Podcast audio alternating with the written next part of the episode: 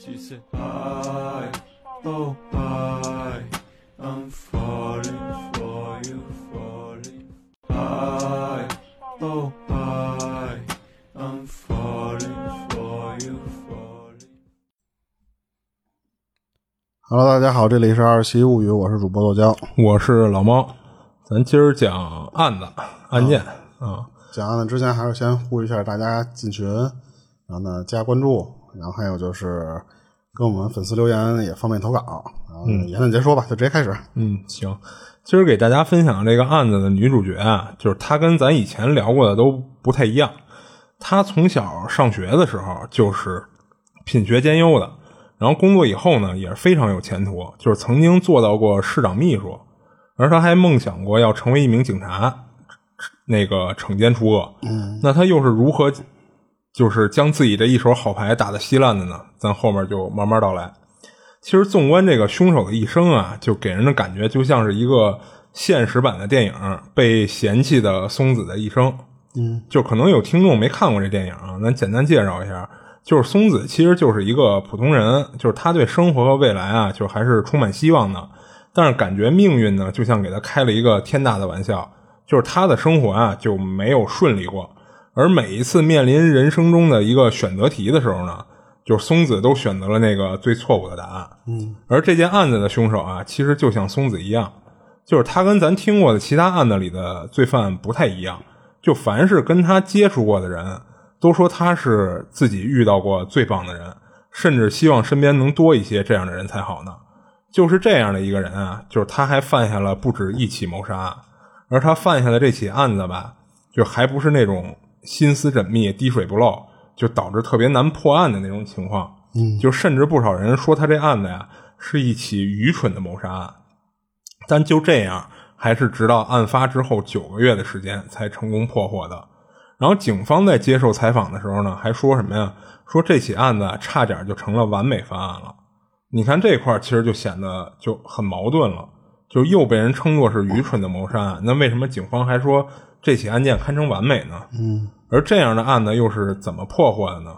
就好了，关子卖的差不多了，咱就一点点捋一捋这起案件吧。然后这起案件的凶手啊叫迪，他出生呢其实是个意外。就是他爸妈在酗酒喝醉了的情况下，意外怀上了他，所以奉子成婚的爸妈呢，之后也不出意外的离婚了。离婚之后啊，他爸就从他出生的城市叫海俄利亚就搬走了。他妈呢，就是因为长期酗酒，加上之后又得了肺结核，就被送到疗养院。这会儿的迪啊，就还在学走路。那没有爸妈的照顾的情况下呢，他就被扔给了姥姥照顾。他姥姥这会儿也才三十岁，就不过别看他从小没有爸妈照顾，不过他的童年啊，其实过得还是不错的。就是他姥姥呢，生活很健康，没有任何不良嗜好，加上这又是隔辈亲嘛，就是对迪可以说是百依百顺，有求必应的。他姥姥呢，虽然不是什么有钱人，但是只要是迪想要的，而且他买得起的，就一律满足。在迪和姥姥一起生活到八岁的时候。这会儿他爸呀，就是从海军陆战队里就退伍回来了，而且他爸呢，就非常想要照顾迪，就是想弥补自己这八年来对他的亏欠，于是呢，就把迪接到了迈阿密，和他现任的妻子一起生活。就虽然对于迪来说呀，这算是人生中的一个重大改变了，但是其实迪的童年生活并没有像其他案件中的罪犯那样，就过得比较悲惨，或是恶劣的家庭环境耳濡目染下。导致产生了一些心理扭曲的那种情节。他被他爸接到迈阿密之后呢，就虽然不会是像姥姥那样溺爱他，但是新的生活环境也是一个正常家庭该有的样子。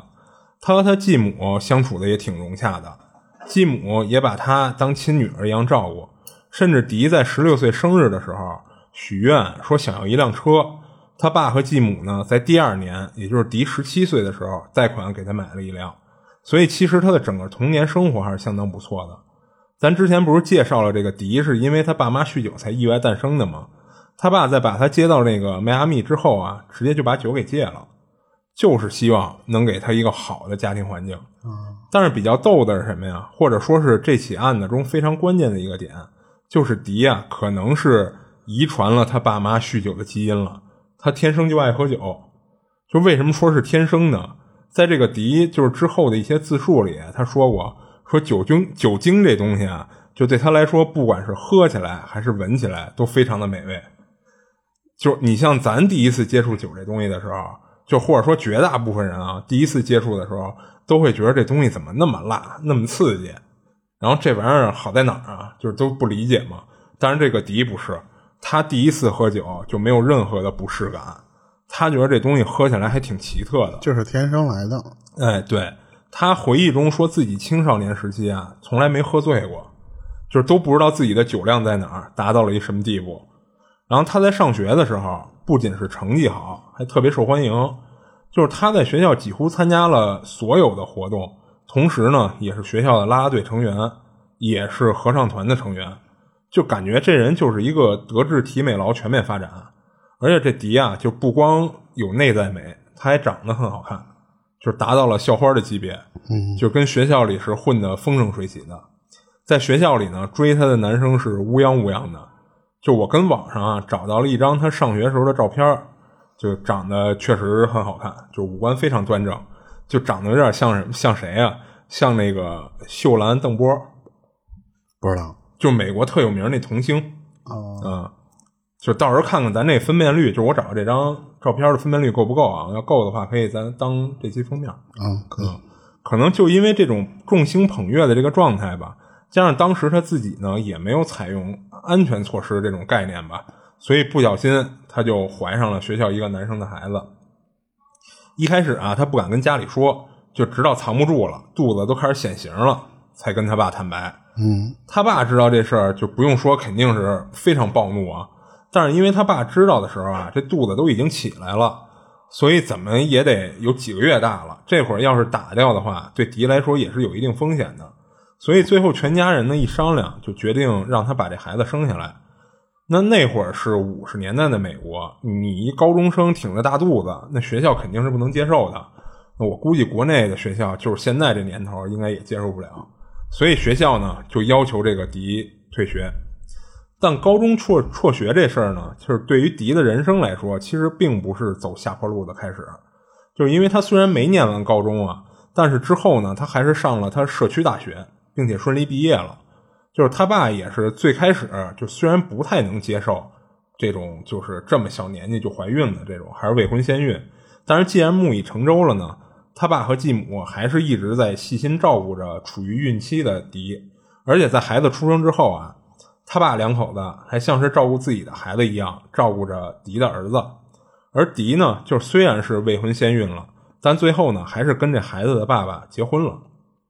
而这一下呢，就加快了他人生的步伐，就好像对迪呢也没有产生太大的影响。嗯，就是因为他爸和继母呢，就无微不至的照顾，让这个迪完全可以专心在社区大学的学业上，都不需要分太多精力在孩子上。甚至很长一段时间啊，他这孩子都以为迪是他姐姐呢。哦，但迪的这段婚姻啊，就是并没有持续太久。在他从社区大学毕业，正式面向社会开始工作的时候，他就离婚了。迪刚步入社会的工作呢，就是文秘，就是他在十八岁的时候啊，就成了海格利亚市市长的私人秘书。这个市长呢，那会儿已经六十岁了，不过还是非常喜欢年轻漂亮的小姑娘，所以呢，这也是雇迪当自己的私人秘书的一部分原因。而迪呢，也跟这个市长保持了一个暧昧的关系。之后，这市长也给迪介绍了很多国会议员、律师一类的人脉，让迪在年纪轻轻并且背景很普通的情况下，就接触到了上流社会。而这会儿十八九岁的他，正是最青春靓丽的岁数，从而呢，也为他招来了络绎不绝的追求者。到了这会儿啊，就是他那个爱喝酒的习惯，就已经深入到了他的日常生活中。所以当时有一他定了一个什么规则呀？就是但凡是第一次约会中跟他一起喝酒的人，才能有再约他的机会，哦，其他的他就直接就给 pass 掉了。那可想而知啊，你第一次约会就灌他酒的，估计也都不是什么好鸟。所以在这种情况之下，她第二次怀孕了，哦，这会儿也才二十岁，但这一次呢，她决定把孩子打掉。就是当时的她呀，在佛罗里达电力公司的海俄利亚分部做执行秘书，这会儿的迪其实已经算是他人生的高光时刻了。在那个年代啊，像他这么年轻就坐上了这么高的一个职位，还是一个女性，这其实是不多见的。但是当公司知道她堕胎之后，还是将她开除了。其实，在他人生的初期啊，就有过很多机会和机遇，像是他很擅长打保龄球，经常参加一些保龄球的联赛，在女子选手中算是非常出类拔萃的了。当时她还被选为国际女子保龄球董事会的会员。就是他是这些会员里最年轻的一个，还有那个观看过他比赛的一些职业保龄球球探找到他，希望他能做职业球手。但当这个球球探啊跟人打听到他有酗酒的这个问题之后，就果断放弃了。就是当时那个年代啊，就是随着女性社会地位的逐步提提升，美国那边当时已经开放了女性报考警察的这个口子。迪从小呢就有当警察的梦想。所以，在他执行秘书的工作被辞退之后啊，他直接就申请报考了警察。就当时他是挺自信的，就是他认为自己肯定能通过，因为他当时啊，就是同期报考的这些人当中，各项成绩他都是拔尖的。但最终呢，再一次因为他酗酒的问题没被录用。在迪的观念里，就是理想中的对象啊，应该是那种高大威猛、很有男子气概。而且呢，最关键的一点是能陪他一块喝酒的人，那能跟他喝到一块儿的，可想而知酒量也小不了。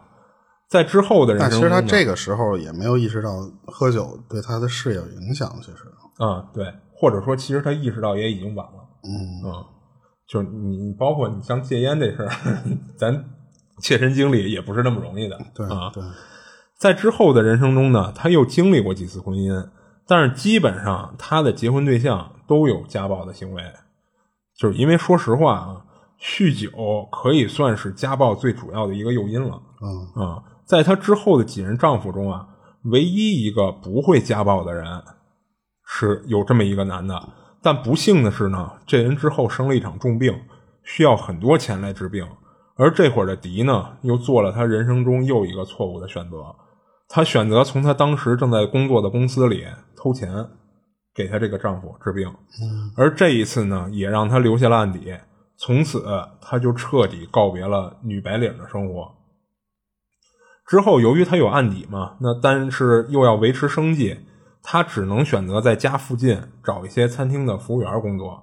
但同时，又因为她酗酒的问题，这些工作都干不了多长多长时间，就被发现偷喝酒以后，就给她开除了。哦，他还监守自盗。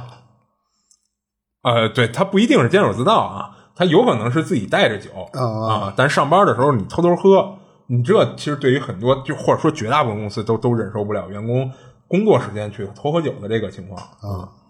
在一九八三年的时候啊，这会儿已经四十四岁的迪，就是当时的生活状态是又和一个酗酒家暴的男的结了婚，工作呢是在离家不算太远的一家叫 IHOP 餐厅做服务员。这 IHOP 餐厅啊，是美国那边很有名的一家连锁餐厅，全美有一千五百家店，嗯啊，就是已经相当牛逼了。然后这个工作条件呢，对于已经走了很长一段时间下坡路的迪来说，算是相当不错了。毕竟同样是做服务员，在这 IHOP 能比在别地儿多不少工资。而这一家餐厅呢，其实就是这起案件非常关键的一个导火索。当时迪呢，就是因为长期酗酒，已经产生了一些戒断反应。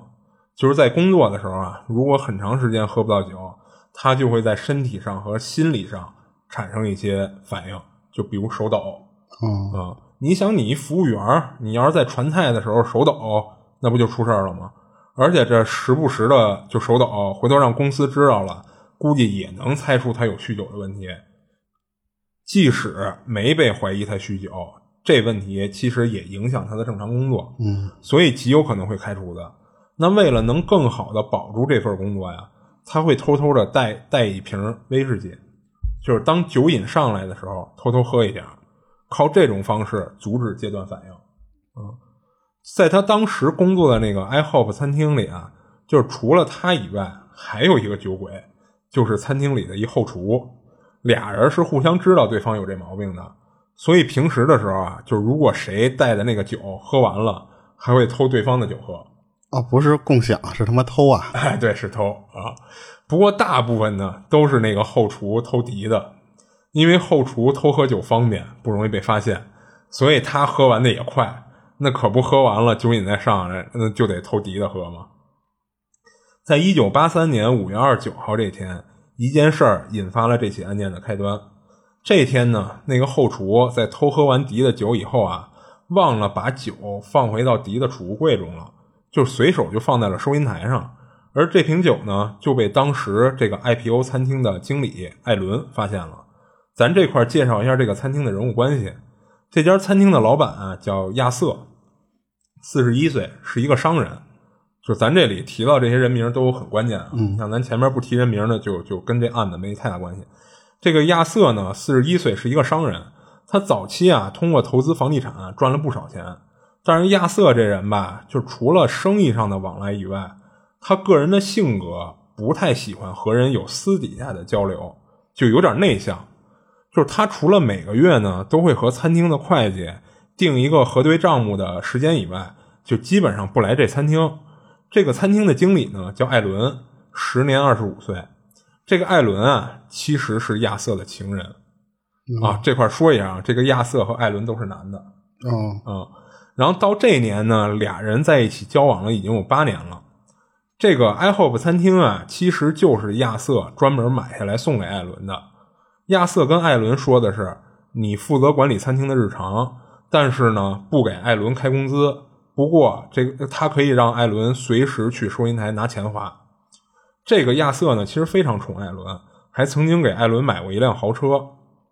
就是当艾伦啊跟这个餐厅里的炫人炫耀这辆车的时候，迪发现了一个细节，他发现这个亚瑟呀。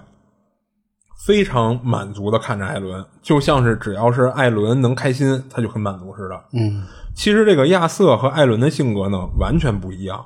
亚瑟咱之前也说了，他是一个相对内向、很少跟人交流、比较低调内内敛的人。他平时喜欢古典乐，喜欢住在树林的小木屋，种一些花花草草，就过得非常养生的这么一个人。但是艾伦却不是，就是他非常爱玩，就年轻人喜欢玩的东西他都喜欢。然后喜欢开 party、嗑药、滥交这些。按艾伦的想法啊，就是我就是要充分燃烧自己的青春。这个艾伦呢，是一个物质至上的人，就是他曾经因为一次和亚瑟吵架呀，跑到另外一个 IHOP 餐厅偷了两千两百美元。但是这事儿呢，后来不了了之了，因为当时他在他偷钱的那个餐厅一直以詹姆斯的名字自居。哦，嗯。当事发后呢，IHOP 总公司也没有把詹姆斯这个名字和他们这家店的这个艾伦经理这个身份对应上，等于就是没抓到他。嗯，而且艾伦还是一个就是不怎么忠诚的伴侣，就是他在和亚瑟交往的过程中啊，经常劈腿，还老偷亚瑟的钱去养自己的情人。在五月二十九号发现迪的那瓶威士忌那天，其实他就是去收银台拿钱。打算给自己当时正在追求的一个男的买礼物的，所以其实艾伦和亚瑟呢完全就不是一路人，但是俩人呢谁都觉着离不开对方。亚瑟呢单纯的就是喜欢艾伦，他知道艾伦身上的这些毛病啊，就包括劈腿的事儿。但是呢，亚瑟一直有一个不切实际的奢望，就是他觉着这个艾伦啊就是还年轻，就是等他玩够了收心了。最终还是会踏踏实实的回到亚瑟身边的，而艾伦呢，就是他主要就是觉得自己离不开亚瑟的富有啊。这家店里的员工啊，都觉着亚瑟是一个很好的老板，就虽然不怎么来店里，但是对员工呢都很大方，而且也显得很睿智。但是当亚瑟在处理艾伦的事儿上，这些员工一致都认为他们老板亚瑟就是一个恋爱脑。就无条件的听从艾伦的意见。在这起案子发生之后呢，就是有媒体采访过这些员工，就是对于艾伦的看法，就是他们说艾伦就是一个彻头彻尾的谎话精。这人呢，已经把撒谎融入到了他的日常生活中，就夸张到什么地步啊？就比如你问他中午吃了什么，吃了吗？就是在他明明吃了的情况下，他下意识的就会说自己没吃。就是在他们看来啊，艾伦自己都不知道为什么要说这句谎。就是当问到这些员工对于迪是什么样的看法的时候，都说他是一个非常好，就是既能干又乐于助人的这么一种人。但是他们发现迪啊，好像是喜欢上艾伦了。因为他们发现好几次了，就是当迪知道艾伦一会儿要来店里，都会认真的再打扮自己一下。这点儿其实让员工挺奇怪的，因为他们都知道艾伦根本不喜欢女人。之前他们问过迪是不是喜欢艾伦啊，但是每次迪都否认了。他说自己之所以这样，是因为他每次看到艾伦都会紧张，因为他发现艾伦对待餐厅里的其他女员工跟对他不一样。艾伦和其他女员工呢，平时都有说有笑的，还聊聊天什么的。但是每次看到他呢，都会表现得很冷漠，很有距离感。他说担心艾伦啊，因为看自己不顺眼，哪天找个由头就给他开了。他说挺怕失去这份工作的，因为当时附近啊就剩这么一家餐厅，不知道他有酗酒的问题了。啊，他怕因为这个断了他的收入。当迪发现艾伦看到那瓶酒了之后呢，就这块我查的资料里没有细说啊，我觉得应该是迪日常喝水的水杯中，就其实是他偷偷灌的威士忌。啊，他不会就这么名正言顺的拿一瓶酒过去，嗯，他应该就是灌到自己杯子里。所以当艾伦看到那个水杯，他认出了这个杯子是属于迪的，就加上他可能比如说一闻那么重的酒味儿，他发现了这个问题。就当迪发现艾伦发现那瓶酒之后呢，他觉得完蛋了，就估计这份工作也就到这儿了。就果然呢，在迪之后休假的两天里，艾伦给他打了个电话，约他见面。就是当迪赴约之后呢，艾伦所说的话让他惊讶了一下，因为艾伦呢确实是发现了他上班偷喝酒的这个情况，但是艾伦说让他放心，绝对不会把这事儿跟亚瑟说的。不光是这样，艾伦还说要请他吃饭。就在迪摸不着头脑的时候，艾伦很快就解开了他的疑惑。艾伦说自己有事儿需要迪帮忙，那就是希他希望迪能找人杀了亚瑟。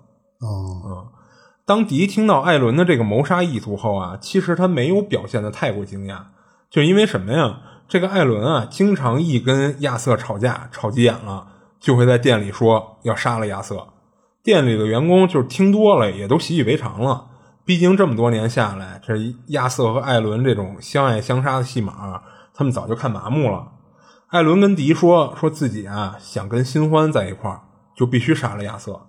他当时听完了，其实是有个疑问的，就您这劈腿也不是一天两天的了，有新欢了你就玩你的呗，反正亚瑟也是睁一只眼闭一只眼的，为什么这一次非要杀了亚瑟呢？再一个让他觉得奇怪的是，就好，就算你真要杀人，你干嘛非找我呀，对吧？我就是一服务员，又不是什么职业杀手。对啊，艾伦给他的解释说的是店里的其他员工啊，跟艾伦推荐的迪，就是其他员工说这个迪啊可能认识能干这事儿的人。啊，迪听到这种解释啊，他有点反应过来了，这应该是一误会，他觉着应该是她老公的一朋友让大家误会了。这个人呢，也是这起案件一关键人物，这人叫麦克。他说这麦克呢，长了一个五大三粗的样子，看着就不像好人。但其实呢，只要认识麦克的人，或者说跟麦克相熟的人，都知道这人性格上就是一老好人，甚至你都看不到他跟人急眼。但是这人有一臭毛病，就是爱吹牛逼，嗯，就是老老跟人吹自己多厉害多厉害的，然后表现的自己好像不太好惹。其实给迪的感觉啊，就是有点外强中干。然后不熟悉这个麦克的人呢，都会觉着他很强悍。就比如这麦克就老跟他说说你老公是不是还老家暴你啊？就不成你就跟他离了吧。说你放心，你也不用找什么离婚律师一类的，你交给我，我给你摆平这事儿，我会给他找一个好地儿埋了他的。嗯，你放心，没人会发现的。然后迪听了他的这种说法，基本上都是一笑置之，因为他知道麦克就是这种爱吹牛逼的性格，他就是说着玩的。迪就认为啊，可能是这个麦克找自己的时候，又跟他店里的其他员工吹来着，让他们误以为这个麦克就是一个什么都能干得出来的人，所以呢，推荐艾伦找迪帮忙找人。那说白了就是想让迪找麦克来办这事儿。迪就跟艾伦说，应该是他们误会了，这麦克啊干不了这事儿。艾伦听完了，脸一下就垮下来了，这一下就弄得这个迪有点担心了。他怕艾伦因为酗酒这事儿真给他炒了，所以当时他鬼使神差的就跟艾伦说，就是虽然麦克啊干不了这事儿，但我觉着他应该认识一些能干这事儿的朋友。艾伦听他这么说，一下就又高兴了，说说那得了，这事儿就交给你办了。这个艾伦在和迪讨论这个谋杀计划的时候啊，其实有一点迪没有发现的，那就是艾伦啊，从来不是说我想怎么着怎么着，他从始至终都在说我们要怎么着怎么着，等于从一开始他就把迪规划到了他的谋杀计划当中，当做同谋来看待。而且在他们谋划的过程中呢，艾伦曾经想过，雇人杀亚瑟的话，不还得给给给不少钱呢吗？要不干脆他们自己动手得了。于是呢，他就拉着迪亚去买枪去。等到了枪店呀，人枪都掏出来了。艾伦突然说：“我操，我忘带身份证了，回去拿一趟太折腾了，要不用你的身份证登记得了。”哦，等于买枪的时候，他也以没带身份证的借口让迪登记的。说白了，这就有点诚心了。就是当然，最后艾伦呢还是没有自己动手，还是让迪去找的麦克。在迪的想法中呢，就是到这会儿啊，他也没认为艾伦是真的要干这么一事儿。他始终还觉着这次跟以前的 N 多次一样，艾伦就是在气头上宣泄一下情绪，或者说口嗨一下。他想的说是是去问迈克，说比如说问迈克，你有没有朋友能帮我杀个人？然后迈克肯定会跟他说，你是不是疯了，开什么玩笑呢？然后这事儿到这儿就结束了。啊，他既讨好了艾伦呢，也避免自己被开的下场，同时呢，也没有真的干什么不可挽回的事儿，这不就圆满收场吗？这是在他的想法里，这事儿应该是这么了结的。但是事情呢，并没有按照迪的想法去推进。就是当迪找到迈克问出这段话的时候，由于咱之前也介绍了，这个迈克是一爱吹牛逼、爱打肿脸充胖子的人，所以他并没有明确的说没有干不了这事儿，而是跟迪说：“我考虑考虑。”结果最后呢，迈克还真给他找了这么一人，这人叫比尔。这比尔也很重要，就是他跟迈克呢是在同一个汽车加油站工作，是迈克的同事。这个比尔啊有一个外号叫小丑 啊，他跟这个迈克啊正好相反，他长得瘦小枯干的，而且这比尔啊不像迈克装出的凶狠，他是骨子里就让人觉着不是什么好人。事实上也确实是这样，这个比尔还有前科，有案底。就是比尔平时随身呢还都别着一把刀。比尔从小啊生活在一个基督教家庭里，就是家里呢明令禁止吸烟喝酒，甚至说脏话都不让。但是讽刺的是什么呀？家里不禁止打孩子，所以身为家里的长子的比尔啊，从小就没少挨打，而且经常他什么都没干的就挨顿打。严重的一次呀，直接导致他从楼梯上滚下来了。但是之后有人采访过比尔的妹妹，就是他妹妹说呀，就是比尔虽然从小就有这样的童年经历，但是在比尔的青少年时期呢，他也仅仅是想要拼命的向父母证明一些什么的人，并没有表现出明显的反社会人格。但是当比尔成年参军，参加了越南战争，在战场上亲眼目睹了好友的惨死之后，退伍回来，人就发生了巨大的变化，就有点自暴自弃的感觉了。就开始干各种不被法律允许的事儿了，轻一点的小偷小摸、打架斗殴，重的他甚至抢劫了一家酒吧。哦，也就是这次导致这个比尔留下了案底。但其实跟比尔特别熟的人啊，对比尔的评价就是他是一个好人，就为人非常仗义。就是比尔有一个岁数挺大的朋友，就是在接受采访的时候是这么说的：他说自己啊领养了一个残疾女孩儿。这女孩呢，因为辗转过多家领养多个领养家庭，所以导致她对人啊其实非常的不信任，变得很敏感。但就是这样的一个女孩，也特别喜欢比尔。你看剧情发展到这儿的时候，你去琢磨卷进来的这几个人，迪、麦克和比尔这仨人，怎么看都不像是能动手杀人的。对，甚至有点搞笑的是什么呀？这个应该是他们仨人里最凶悍的比尔。在第一次准备动手的时候，竟然尿裤子了 啊！因为仨人其实谁都没有杀人放火的经验。其实，在最开始啊，麦克和比尔这俩人单纯的是想从艾伦那儿骗笔钱，并不敢真的杀人。而且他们真的就这么干了，就是他们第一次从艾伦那儿骗到了两千块钱。但是钱到手以后呢，俩人不动手，玩人间消失，给这艾伦气气得够呛。于是才有了咱前面说的，他拉着迪去买枪，想自己动手哦，啊。这会儿啊，餐厅突然出了一事儿，也可以算是这起案子压死骆驼的最后一根稻草，就是亚瑟呀，突然发现他餐厅账户上没钱了，瞬间他就明白了，肯定是艾伦又偷他钱了，于是他就找艾伦理论。你看这块儿啊，就是他虽然就是这个亚瑟，就是这个餐厅老板，他虽然允许这个艾伦去从收银台拿钱，但是他其实不允许艾伦在没经过他同意的情况下去动他账户上的钱的。已经入账的那些钱，哎，对对对对因为什么呀？就是因为这些钱，按理说啊，他他这个 iHope 餐厅啊是一个连锁加盟店，明白吧？嗯所以他其实要给总公司上交份儿钱的，说白了嗯啊，他这个账户里的钱一部分是他可能盈利，一部分他还要上交呢，所以他这会儿其实不允许艾伦去动他账户里的钱的。但是当他这一天发现他账户里没钱以后，他就知道肯定是艾伦干的，于是他就找艾伦理论。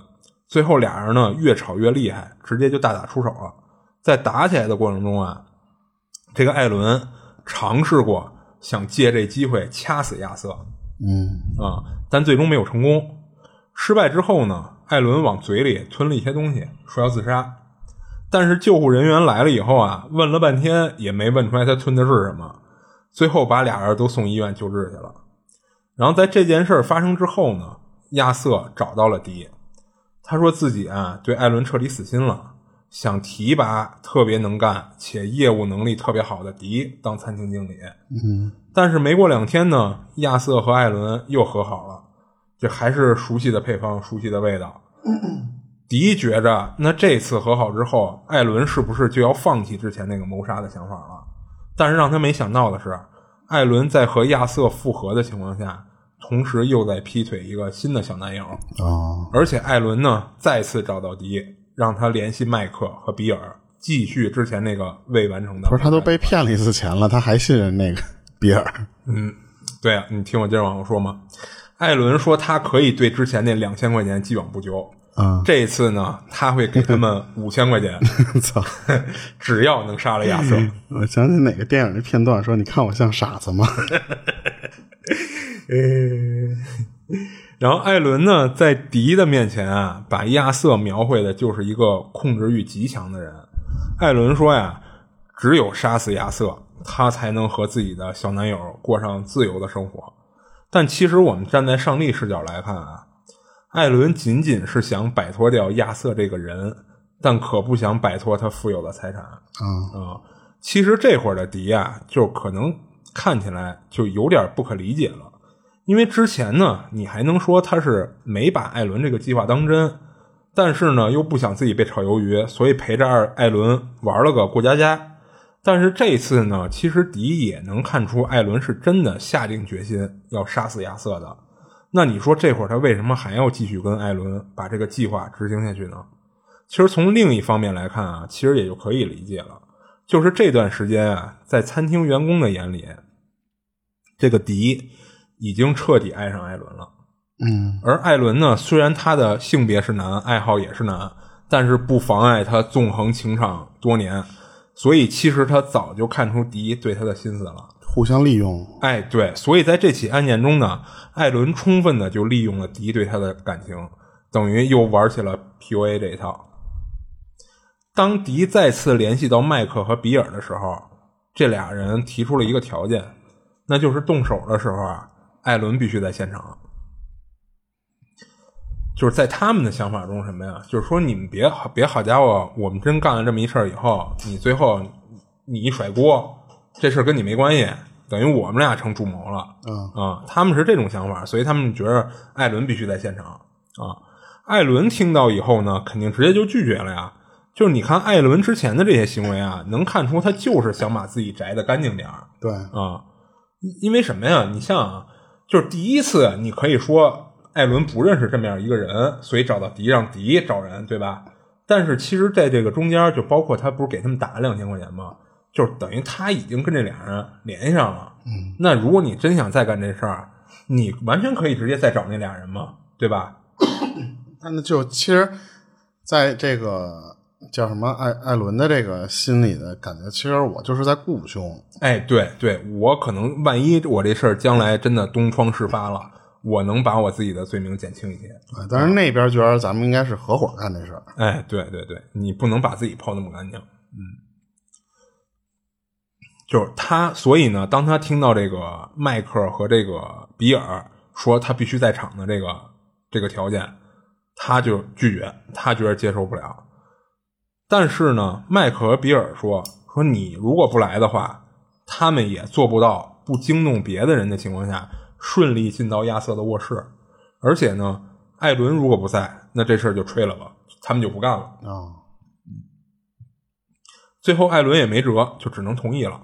在一九八三年六月十八号，这会儿距离迪被发现偷喝酒就已经过去二十一天了。这天呢，麦克和比尔在艾伦的帮助下呀，偷偷进到了亚瑟的卧室。在亚瑟奋起反抗、挣扎的过程中，麦克从身后控制住亚瑟，而比尔呢，掏出了他那把经常把玩的刀，割开了亚瑟的喉咙。而这会儿，迪啊被艾伦安排在餐厅等他们的消息。当艾伦那边执行完谋杀之后，一脸苍白的来到餐厅找迪，让迪呢跟他一块儿返回案发现场。当迪到那儿呢，都懵了，因为他发现啊，那哥俩杀完人就走了，现场什么都没处理，到处都是血和留下的犯案痕迹，等于在艾伦的整个计划里啊，就只有到怎么杀死亚瑟这一步，之后该怎么处理完全没考虑。嗯 这就是，其实他他，因为你毕竟雇的不是一个专业的杀手，哎，对，首先这执行的这俩人就不专业，加上他这个出谋划策这人也不专业，就导出这么一个结局。而更让迪崩溃的是啊，就直到这会儿他们才知道，亚瑟这栋建在树林中的房子里，不光有亚瑟一个人，在距离不到六米的位置上，还有一辆房车，里边住的是亚瑟的妈妈。哦，啊，迪知道的时候都惊了，而艾伦呢却比较平静。他说：“那干脆一不做二不休，把他妈也杀了吧，啊，这样事情就不容易败露了。”但这会儿迪接受不了了，就是他说什么也不同意杀死这个跟自己姥姥差不多大的老人。你想，他其实前八年全是由姥姥带大的，他跟姥姥感情很好。然后艾伦呢还试图说服迪，他说这老太太呀本身就有老年痴呆，亚瑟一死呢更是没人照顾他。那与其让他跟这儿自生自灭的等死，不如就送他上路吧。但是迪说没事儿，我来照顾他，我每天给他送饭吃，而且呢还会跟他说，他儿子亚瑟去北卡投资去了，短期内不会回来。最后艾伦看啊说不动他，那只能就默许了。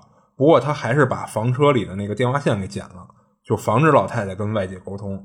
而且他还把亚瑟那房子的门都给锁上了。就虽然迪的保证啊暂缓了艾伦对老太太的杀机，但是艾伦呢也跟迪说清楚了，就是一旦他认为老太太对他们产生了威胁了，或者说有让他们这件事败露的可能性，他就会再找麦克和比尔杀了他。哦，啊，谈好之后的俩人呢，就开始清理现场。他们暂时把亚瑟的尸体啊放到垃圾桶里，然后呢，还请了一个工人在亚瑟家门口挖了一大坑，最后呢，将亚瑟连同一堆垃圾就埋到了坑里。就当然埋的这个动作是他们俩自己干的啊，嗯嗯，挖坑的时候找了一个人啊。你看，按理来说啊，就是两个动手杀人的，就是两个加油站工人。而作为主谋的艾伦呢，又没考虑杀完人怎么处理后续的问题。其实现场留下了很多犯罪的证据，如果警方介入，应该花不了多长时间就能快速破案了。但是由于亚瑟这个人物性格的问题啊，就是当他从世界上消失之后呢，只有跟他有工作上的往来的这些人会感觉到怎么好长时间联系不到他了。但是亚瑟跟这些人的关系啊，连朋友都算不上。所以这些人呢，虽然觉着有点奇怪，但是也都没到说我必须找找这人的地步。嗯而亚瑟呢，平时住的那个在森林里的木屋，就除了亚瑟和艾伦经常出入之外，也就剩房车里的老太太了。就是平时一个外人访客都没有。最上心的其实反而是餐厅的会计，因为到了该对账的日子，联系不上老板了啊。但是艾伦呢，在餐厅中跟员工说。说亚瑟呀是去北卡去处理自己的房产投资的问题了，得去一段时间呢。就算是这样啊，餐厅里还是慢慢传出了一些不好的传闻，说是艾伦谋杀了亚瑟。因为在这些员工的眼里啊，就虽然亚瑟这老板不怎么来餐厅，但是每月盘账的日子口肯定会来，因为他这 i hope 餐厅，咱之前也说了，就是一个加盟连锁餐厅，你每个月还得给总公司交钱交账呢。亚瑟在工作上还是相当负责的这么一个老板，但是就因为这样，他们老板很长时间都没有来餐厅，甚至一个电话都没给会计打过，这就使得餐厅的这帮啊。都知道艾伦和亚瑟关系的人就开始嚼舌根子了。迪听到这些传闻以后呢，就特别紧张，他生怕露馅了。然后艾伦呢，听到这些传闻，一下就怒了，就特意开会警告这些员工别再传出这种话。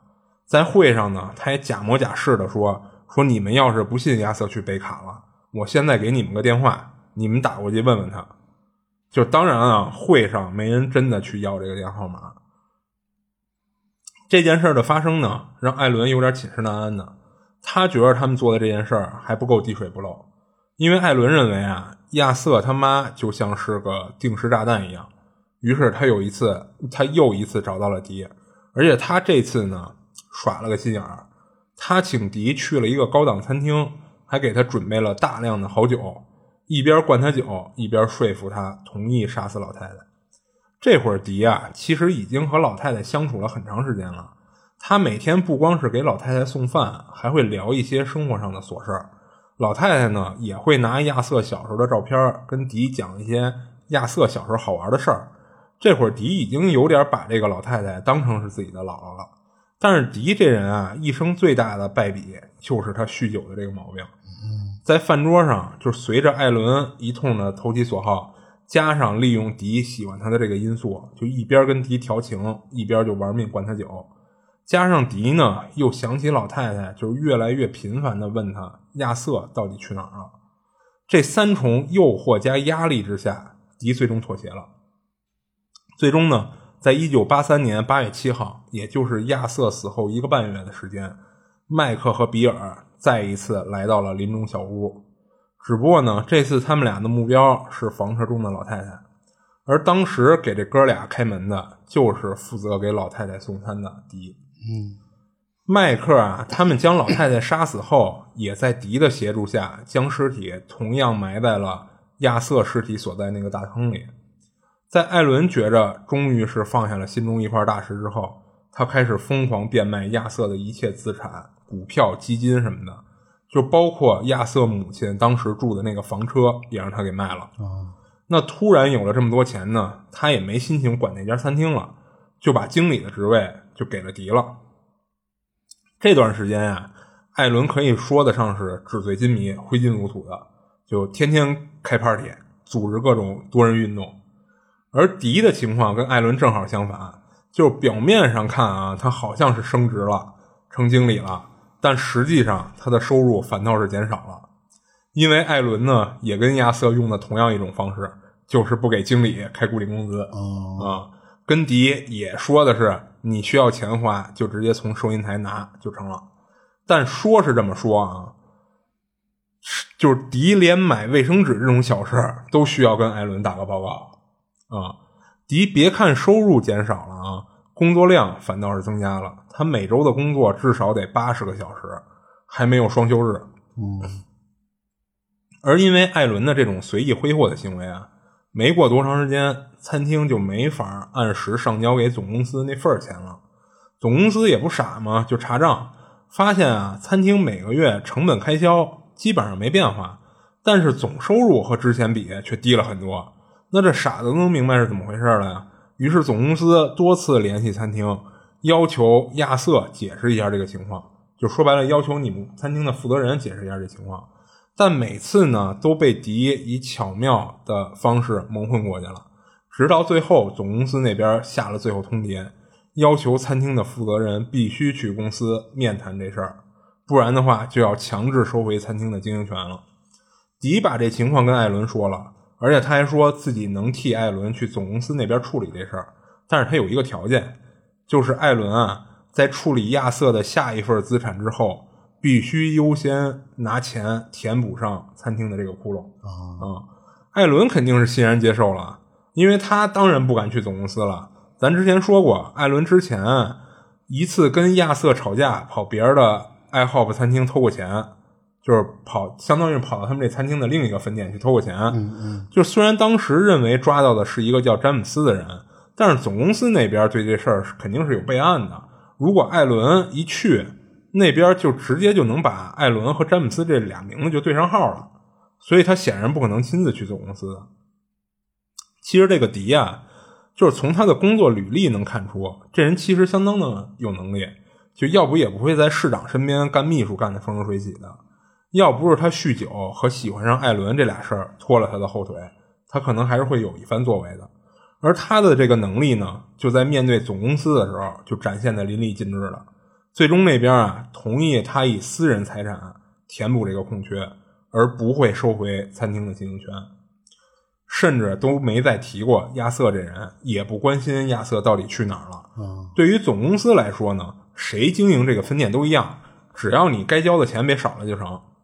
而之后呢，他也利用自己这种谈判社交的能力，多次帮助艾伦成功转移了亚瑟的各种资产。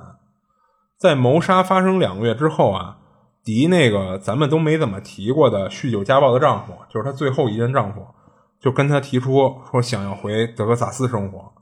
对她早就没有感情的迪，顺理成章的就同意了，并且呢，俩人离了婚。没有婚姻束缚的迪啊，也就开始明目张胆的对艾伦示好，表示爱慕。这段时间啊，由于迪在处理亚瑟财产上的能力，导致艾伦呢又离不开他。加上恢复单身的迪呢，疯狂的示好，于是俩人在这段时间的感情其实是升温了的。但是好景不长，iHope 总公司那边最终还是发现了艾伦就是当初从另一家分店偷了两千两百美金的小偷。嗯，于是就报了警。艾伦哪敢面对警察呀？你偷钱在他这儿可是小事儿，但他还背着一更大的问题呢。所以他又一次让迪去帮他解决这事儿。而且还跟迪说自己掏不出这个罚金，想让迪暂时帮他垫付一下。于是呢，因为这段时间他们俩的感情已经升温了嘛，迪呢就几乎是掏空了自己全部的积蓄，帮艾伦跟总公司那边交了罚金。同时呢，也通过他和总公司的交涉，最终人那边同意了不起诉艾伦。但是这次总公司决定啊，收回这家餐厅的经营权。这会儿的迪可以说陷入了谷底了，就什么都没有了。对，既没了工作，还掏空了积蓄，加上背负着命案的这种精神上的压力。最重要的是，亚瑟的母亲，那个就像是他姥姥的老太太的死，让他备受折磨。最终呢，他承受不了了这份压力，他把整件事啊都给他大女儿苏珊说了。这个苏珊啊，咱之前一直没提啊，她当时跟最后一任丈夫结婚的时候，已经有这个女儿了。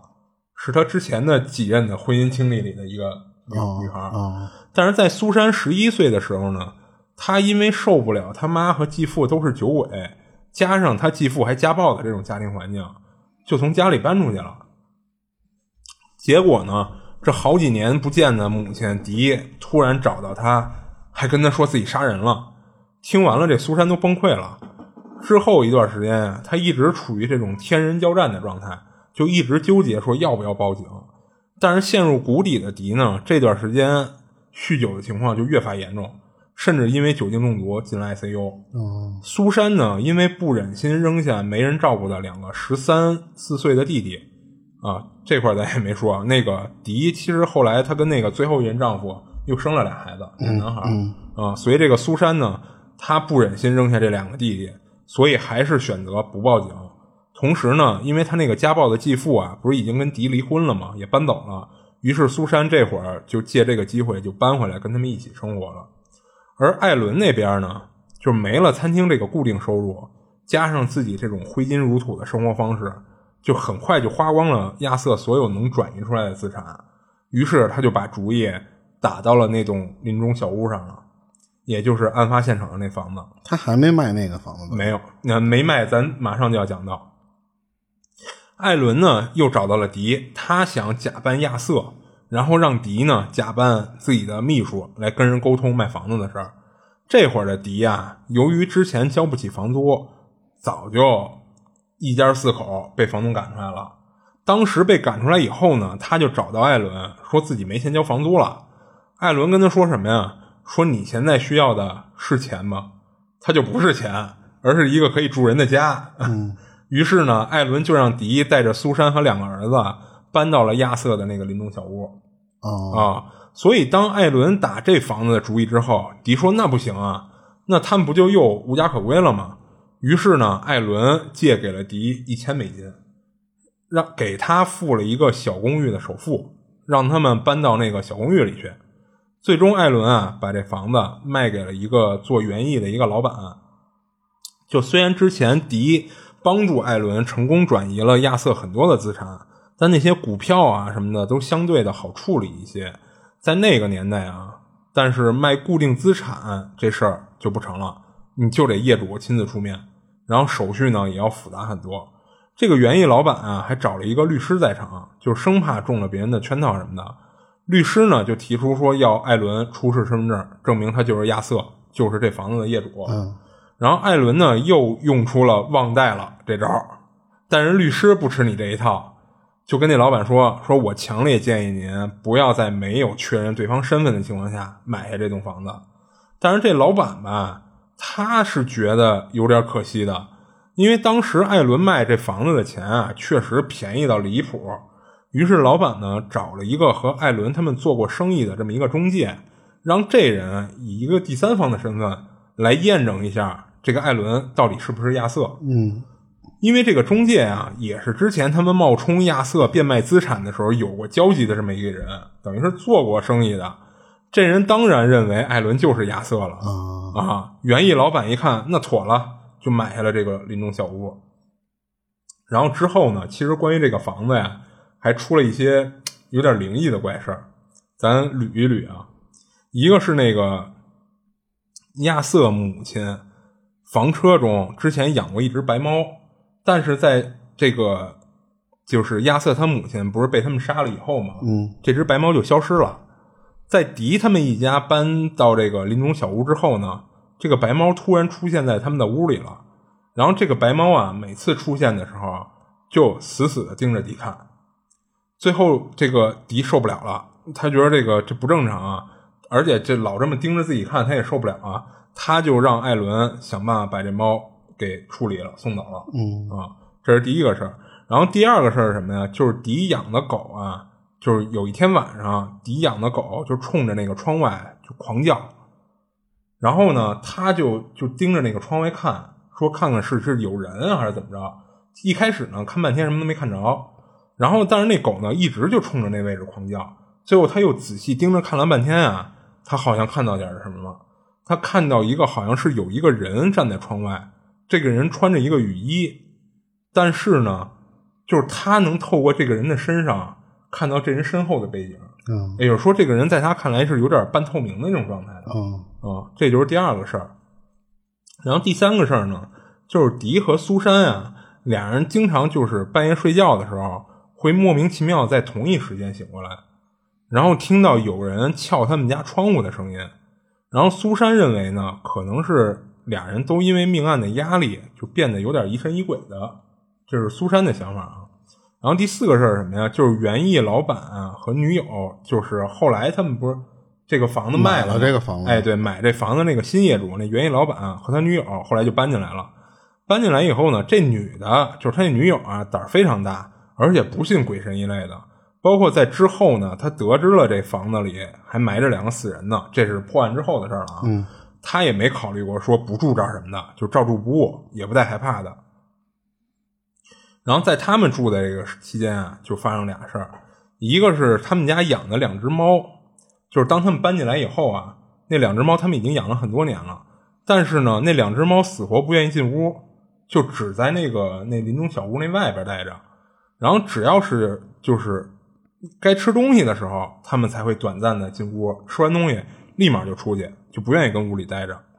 然后不吃东西的时候呢，就无论你怎么逗他们、引诱他们，他们都不进屋，就死活不进来。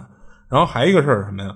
就是有一天晚上啊，这园艺老板和女友俩人都在凌晨的两点二十五分的时候同时醒了，然后发现呢，给他们弄醒的是什么呀？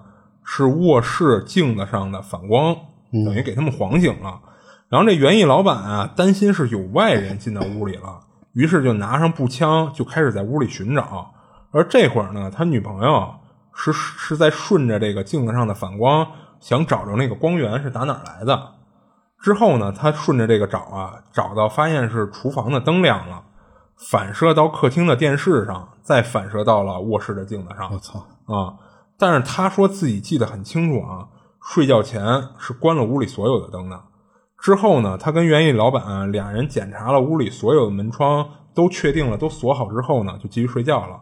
结果第二天早上啊，女友去厨房泡咖啡的时候，发现车库的门是开着的。嗯，你像他们那个房子啊，它车库一般会跟厨房或者什么地儿是连着的，嗯有一道就后门似的哎，对对对，他发现车库那个门是开着的，可头天晚上他们睡前确认过，那个门窗都是锁上的。嗯，之后，因为这房子里的这种类似的事儿发生的过于频繁了，已经影响到俩人正常的生活了。于是，这个园艺老板啊，请了他一姑妈。他这姑妈呢，是一个虔诚的基督教徒。来到他们房子以后呢，给他们做了一个小型的驱魔仪式！啊，就什么洒圣水啦什么的，包括又给那个那个十字架抹油了这这一类的。然后他姑妈做完这个仪式之后，这些灵异的事儿就没再出现过，而那两只猫呢，也就愿意进屋待着了。嗯管用。哎，对，然后还有一个第五个的，不知道是巧合的还是一什么细节啊，就是亚瑟那房子的门牌号是六六六 啊，那边不是说这个代表着撒撒旦吗嗯，对对对。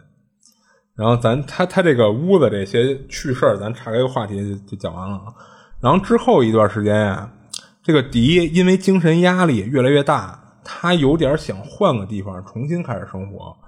他就想起了她前夫的一些好了，加上这会儿啊，其实她已经慢慢的发现这个艾伦根本不喜欢她，于是她就找这个艾伦啊，说自己想搬去德克萨斯，就找她那前夫去。嗯但是艾伦不同意，他觉得迪这个酒鬼只要不在自己监控的范围内，一喝多了指不定说出什么呢，那不就全都露馅了吗？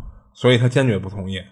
而就在这一次，迪发现艾伦的眼神是那么的冰冷，他感觉可能艾伦下一个要杀的目标就是自己了。哦于是他想了一个办法，或者说是后招，那就是他找了找到了 iHop 的一个前同事，他把这些事儿呢一五一十的跟那同事说出来了，让那个同事啊一字不差的记录下来，并且呢让苏珊在旁边作证。他跟这同事说，如果有一天他出事儿了，就把这记录下来的内容交给警方。而他这同事呢，不出意外的，回家就把这事儿跟他室友说了。他室友呢，也不出意外的报警了。嗯啊，哦，他这个室友啊，其实也是他们那个 iHop 餐厅的一个前员工。嗯，等于俩人一直就一块儿合租呢。然后最终呢，警方啊，在这份内容中就找到了这个林中小屋。按照他就当时迪在跟他这个前同事说这叙述这些事儿的时候，他说的其实特别细致，包括那尸体埋在什么位置的，他都说了。嗯啊，然后警方呢就根据这份内容啊，就挖出了尸体，于是呢就将迪带回了警局。嗯迪被带到警局之后呢，他如实交代了犯案的全部过程，他就全撂了。但是他什么呀？他没觉得自己能这是犯了多大的事儿，就是他以为这事儿没有那么大，因为他在他的观点里啊，他无非就是可能提供了一些协助，嗯包括比如说做了一中间人，找了这么俩人，对吧？啊、他其实都没有亲自参与什么杀人的事情，所以当时他以为这事儿没多大。但是警方跟他就是在他跟警方叙述完这些口供以后，他还特别坦然跟警方说：“呃，我说完了，我可以走了吗？”然后嗯警方说：“你你去哪儿啊？你哪儿都去不了，我们准备控告你一级谋杀。”嗯就给他扣在那儿了。之后呢，警方就按照他口述的这些内容，就逮捕了艾伦、麦克和比尔。但是呢，这仨人到了警局以后，全都拒不承认，就都说没有。而你知道这个艾伦啊，艾伦的口供是是比较比较逗的啊。他一会儿说是麦克和比尔胁迫他杀的亚瑟，一会儿又说迪才是主谋。嗯嗯，就等于他这会儿其实还是想撇清自己。嗯嗯，就就泼脏水嘛。自己嗯哎，对。而这个麦克和比尔呢，其实这俩人承认了艾伦买凶杀人的这个事实，但是呢，俩人都说是对方动的手嗯啊，就是等于亲自动手杀人的都不是自己，俩人都是指认对方。警方调查呀，发现这个亚瑟呢，不是被呃他是被割喉嘛，而这个割喉的工具呢，其实就是比尔随身带的那把刀。嗯所以警方认为亚瑟是被比尔割的喉，而经过调查发现，这个亚瑟的母亲啊，应该是被麦克勒死的，等于俩人谁都跑不了，嗯谁都动手了。然后之后呢，就是警方的一些就是嗯搜证了，在调查了什么的，嗯最终呢是控告这四个人一级谋杀。然后当得知这个出庭审理的时候，这这个迪啊，他当得知出庭审理的时候，他的女儿苏珊会作为控方的重要证人，就这件事儿，嗯就让他觉着有点难以理解。然后呢，这会儿他的律师啊，给他提了一个建议，是什么呀？就是针对苏珊啊，哦，咱这块儿之前可能没有介绍，这个苏珊啊，本来最开始她十一岁的时候从他们家搬出去，不是因为接受不了他爸妈都酗酒，加上他他继父还家暴的这情况嘛，嗯嗯。但是在他搬出去的七年之后，也就是他十七岁啊、那就六年六年呃六七年我忘了啊，就是十七岁十八岁的时候，他由于自己的一些压力，他也酗酒了。嗯啊，所以呢，这个当时这个律师啊，就想针对苏珊也酗酒的这种情况，就是在法庭上提出，就主要攻击这一点，认为这个苏珊的证词其实是不可信的。嗯啊，让法庭不采用他的证词。而这个迪呢，就是当他听到苏珊要作为控方证人的时候，他就同意了律师的这个提议，嗯决定利用这点去攻击苏珊，让他让苏珊的一个证词不成立。但是在这之后呢，就是因为你看啊，其实嗯，这事儿也是美国那边，他们那边的就是呃，我不知道是不是光是他们那边啊，就是他这个开庭到这个警察搜证，包括控方辩方去准备材料，这个时间其实要经历的很长的。嗯就为什么说这个案件九个月才破嘛，就是跟这也有关系。然后那个就是在这个过程中啊，就是还没有真正开庭审，就是一审的时候，在这个过程中，苏珊呢交往了一个很重要的一个男朋友，她这男朋友啊，就是就是就几乎可以说是一个完美的男朋友了，嗯特别好。然后呢，这个男朋友其实，在跟她交往的过程中啊，一直在开导苏珊，因为苏珊这会儿其实她已经被她家的这种这种情况打击的有点崩溃了。嗯她那男朋友各种开导她，最终呢，就是经过长时间交往和开导啊，苏珊想通了，就是她想的是什么呀？就是她不应该，就是说白了，这这这些事儿啊，她认为可能不全怪他妈迪啊、嗯所以呢，最终她决定什么呀？就是我在出出庭的时候，哎，对我出庭的时候，我我就是什么呀？我就是该说什么说什么，就一五一十，我不会添油加醋的去去指责我的母亲什么的。啊啊啊，他是决定这样。而这会儿的迪呢，就是虽然没有一审呢，但其实他是被羁押在监狱里的，啊嗯等候开庭审理。然后迪在狱中呢，就是因为你在狱里啊，就没法喝酒，喝不着酒，嗯，所以呢，他也靠着这个成功的戒了酒。操，啊，在他戒酒之后啊，他的因为咱之前也介绍了，这个迪啊，其实不是那种十恶不赦的人，他就是因为酗酒的这毛病，导致做了很多错误选择。对，在他成功的戒了酒之后呢，他也反思自己的人生，就是他发现其实确实自己做错了很多事儿，于是他想明明白了一些情况，就是什么呀？最后他决定啊，不让这个律师在庭上去攻击苏珊。就是两边都想明白了，都都是自己一家人呗。哎，对，其实这会儿啊，这个母女就和解了。嗯就是迪让那个律师啊，就别在庭上攻击苏珊了，让苏珊就是她愿意怎么说怎么说就行了，我都认了，我接受现在这个结果了。说白就是，嗯啊，然后之后这个案子呢，就是到一审的时候，最开始四个人被判了死刑，但是最终呢，就是经过陪审团的一些商议啊、量刑什么的，改为了无期徒刑，四个无期徒刑。而这个迪呢，在二零零二年六十四岁的时候死在了监狱里。啊，嗯，他算是就是疾病那种一类的，死在监狱里了。然后这个案子其实到这儿就基本上就全讲完了。哎，那他这个为什么之前说可以算是完美犯罪啊？哦，这块儿因为警方说什么呀？就是警方在接受采访的时候啊，说如果不是这个迪亲自交代的这些事儿，嗯，他们其实没有找到什么 有力的证据能证明这四个人干了这么一事儿。就是等于说那个死了，他们都一直没发现，其实，哎，对，这是其实这算是当时一个比较重要的一点，就是因为当时啊，就是在他们那边啊，就是他们所在的那个城市啊，就是迈阿密，其实犯案率特别高，嗯。啊，就是当时警方啊，就全都是焦头烂额的忙于各种就是就是明确的知道杀手是谁，因为他这个首先也没有人报案失踪，哎所以就不会去查这些东西。对对对，就是警方都在忙于那些明确的有人报案了，或者说我知道有人杀人了，或者说我找到尸体了，全在忙于这些事儿。嗯这些事儿他们就已经忙不开了。那加上你这个本身，如果啊，即使有人报，就是一个失踪案，失踪案在他们那边其实级别已经相当低了，嗯啊，就不会花太大精力在那上。再加上都没有人报失踪，嗯啊，嗯所以警方说，其实这件案子，其实你要真是让他们自己去发现，他们都发现不了，而且无从查起对，啊，就是这么一个情况。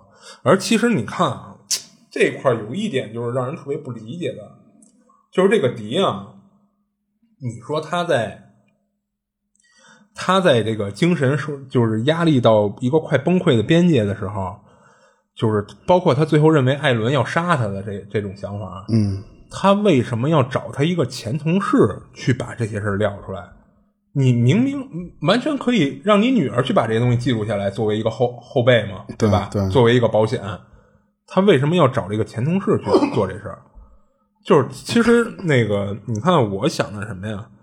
你说会不会是因为，就是他其实本身就是想让这个同事报警，嗯，他知道这个，他把这事儿说完以后，这个同事肯定会报警。我觉得他可能，你看他从在审判他的时候，他都觉得可能自己这个不至于判一死刑，所以他觉着让别人给举报了这事儿，他心里就落下一个石头了。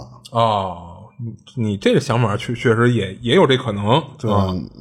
他就反正觉得我这事儿应该感觉枪毙不了我，啊，对，就没严重到那份儿？上，所以他就找了一个他觉得其实没什么事儿的，但实际上你是牵扯到命案了，啊，所以人家肯定还是会举报你。就是他想的好像还太单纯了。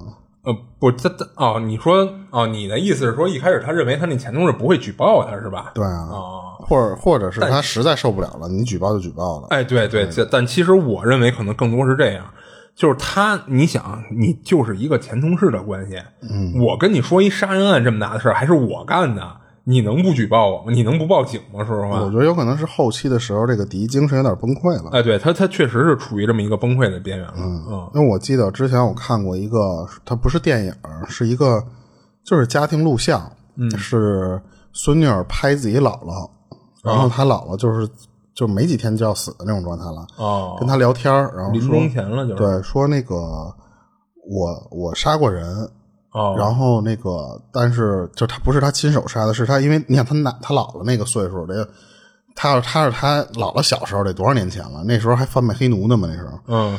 然后说那个曾经我们在那儿玩的时候，有一个是什么球啊什么什么玩意儿丢了，然后其实是我弄的还是怎么着，反正最后他他直接跟父母说说是一个黑人拿拿走的，最后那个黑人就因为他说的这个谎被打死了。就是那个时候杀弄个黑人不是很容易吗？嗯，就被弄死了。弄死之后，他就一直没有跟别人说这事儿，一直到他现在老了，就是八九十岁的那种岁数了。